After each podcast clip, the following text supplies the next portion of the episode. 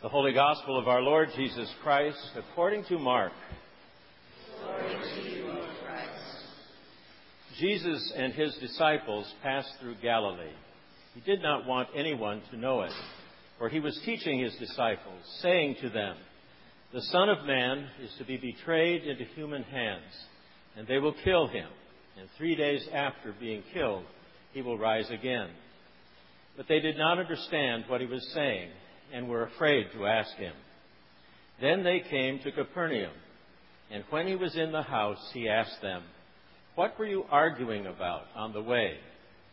But they were silent, for on the way they had argued with one another who was the greatest. He sat down, called the twelve, and said to them, Whoever wants to be first must be last of all and servant of all. Then he took a little child and put it among them and taking it in his arms, he said to them, Whoever welcomes one such child in my name welcomes me, and whoever welcomes me welcomes not me, but the one who sent me. The Gospel of the Lord. Praise, Praise to you, Lord Christ.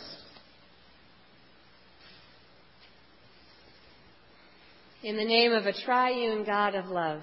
Amen. That description of a capable wife in today's first reading that Denny read so beautifully might, on first hearing, seem a bit sexist. or at least a bit over the top in regards to our expectations of the female gender. That said, taken in its historical context, I think it is an extraordinary reading.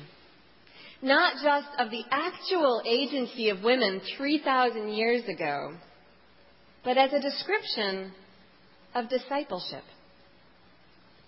There is, as you may know, a traditional theological metaphor that compares Jesus and the church to a husband and a wife. In today's social context, this can be a little problematic, but bear with me the intimacy that God invites us into through Christ, and the deep work of discipleship that we embark upon with Christ may very well be quite like a human marriage. As disciples, are we, like Proverbs' capable wife, trustworthy, kind, hardworking, strong? Open to the needs of the poor, dignified, wise, kind, happy, and worthy of praise? Yeah, sure. If you catch us on a good day, we can be those things, right? but we are called to be even more than that. Our psalm today tells us to delight and meditate in the law of the Lord, to be like trees planted near the water, bearing fruit, not withering, to be righteous and not wicked. And then our epistle adds to the list of goals. We are to be wise and understanding, doing good works with gentleness, having no bitter envy or selfish ambition in our hearts, not boasting or being false to the truth, having wisdom from above that is peaceable, gentle, willing to yield, full of mercy, with no partiality or hypocrisy. How much do I want every single presidential candidate to read this letter? So these lists, these expectations, they strain us, they stretch us. But I think together we can attain to these things here and there in life.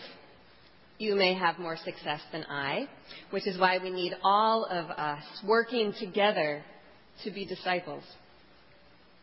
These three readings from Proverbs, Psalms, and James can make us feel that discipleship is about perfection and we know full well that we are not perfect, especially when the challenges of our lives throw us into survival mode.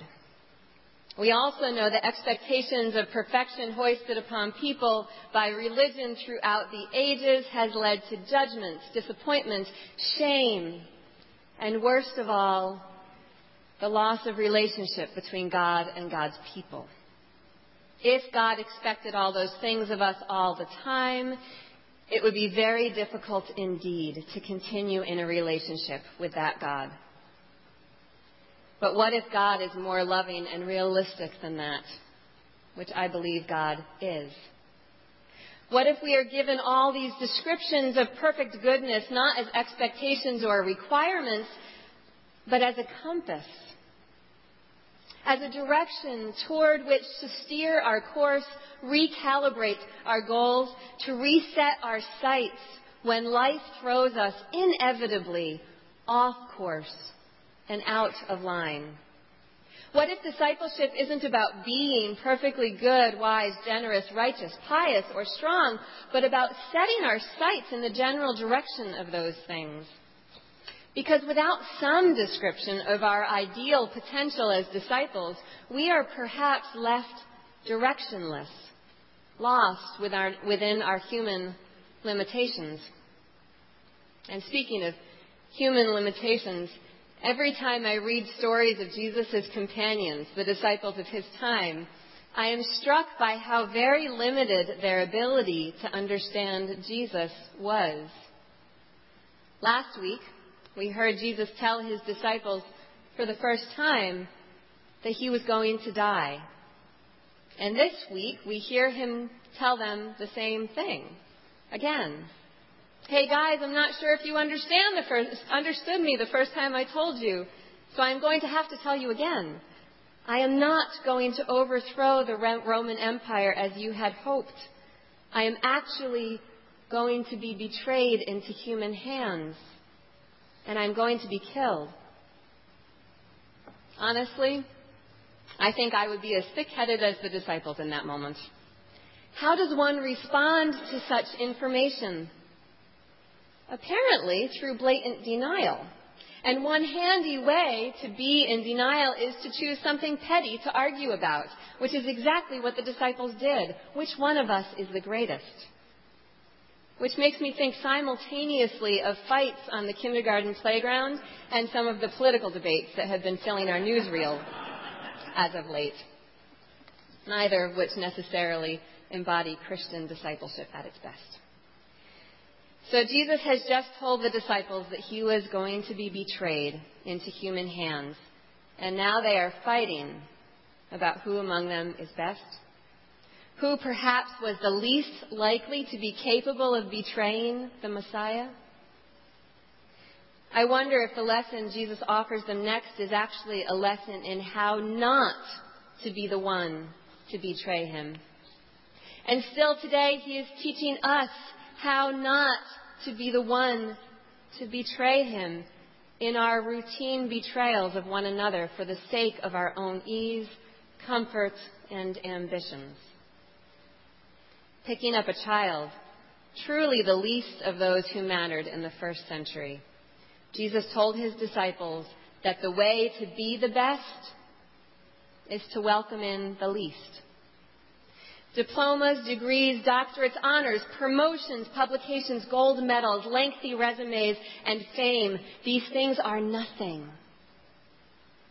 When fostering discipleship, we need to expand ourselves in one category and one category alone love.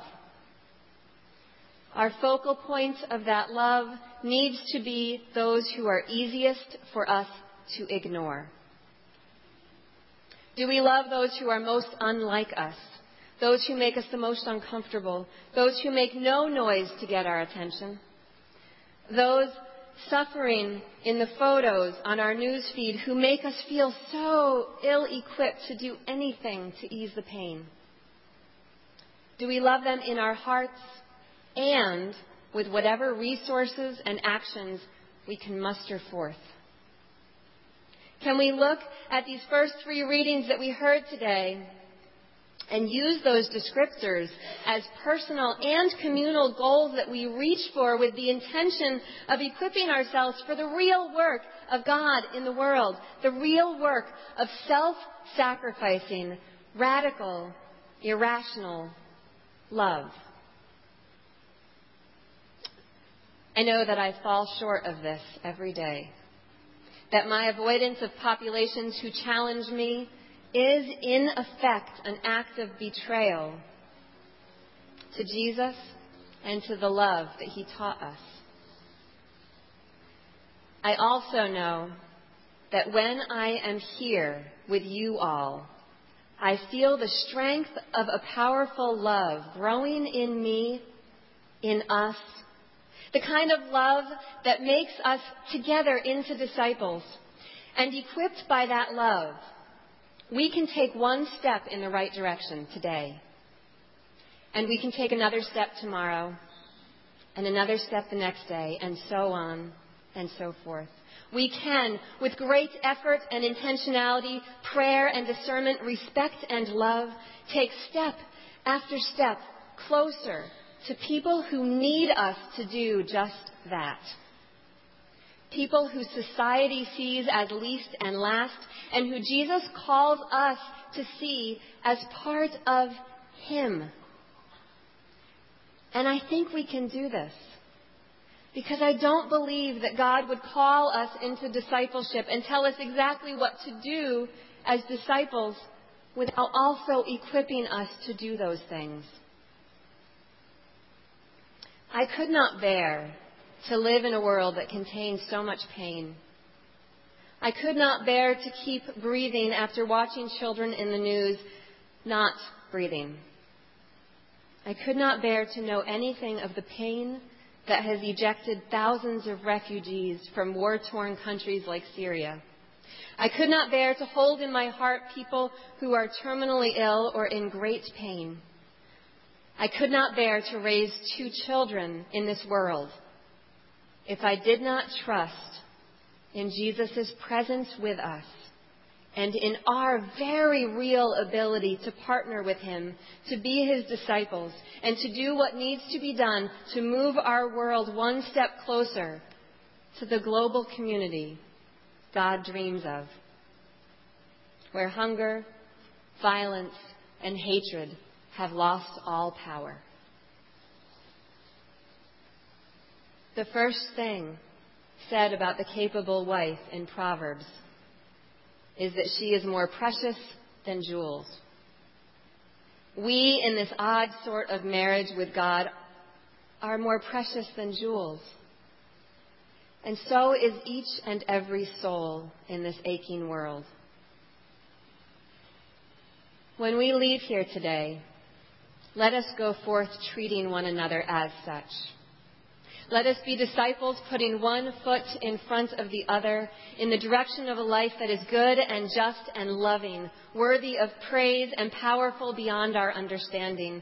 And let us remember that while much is asked of us, we are not for one moment left to labor without a strong and able partner. Jesus Christ, our companion and Redeemer. Amen.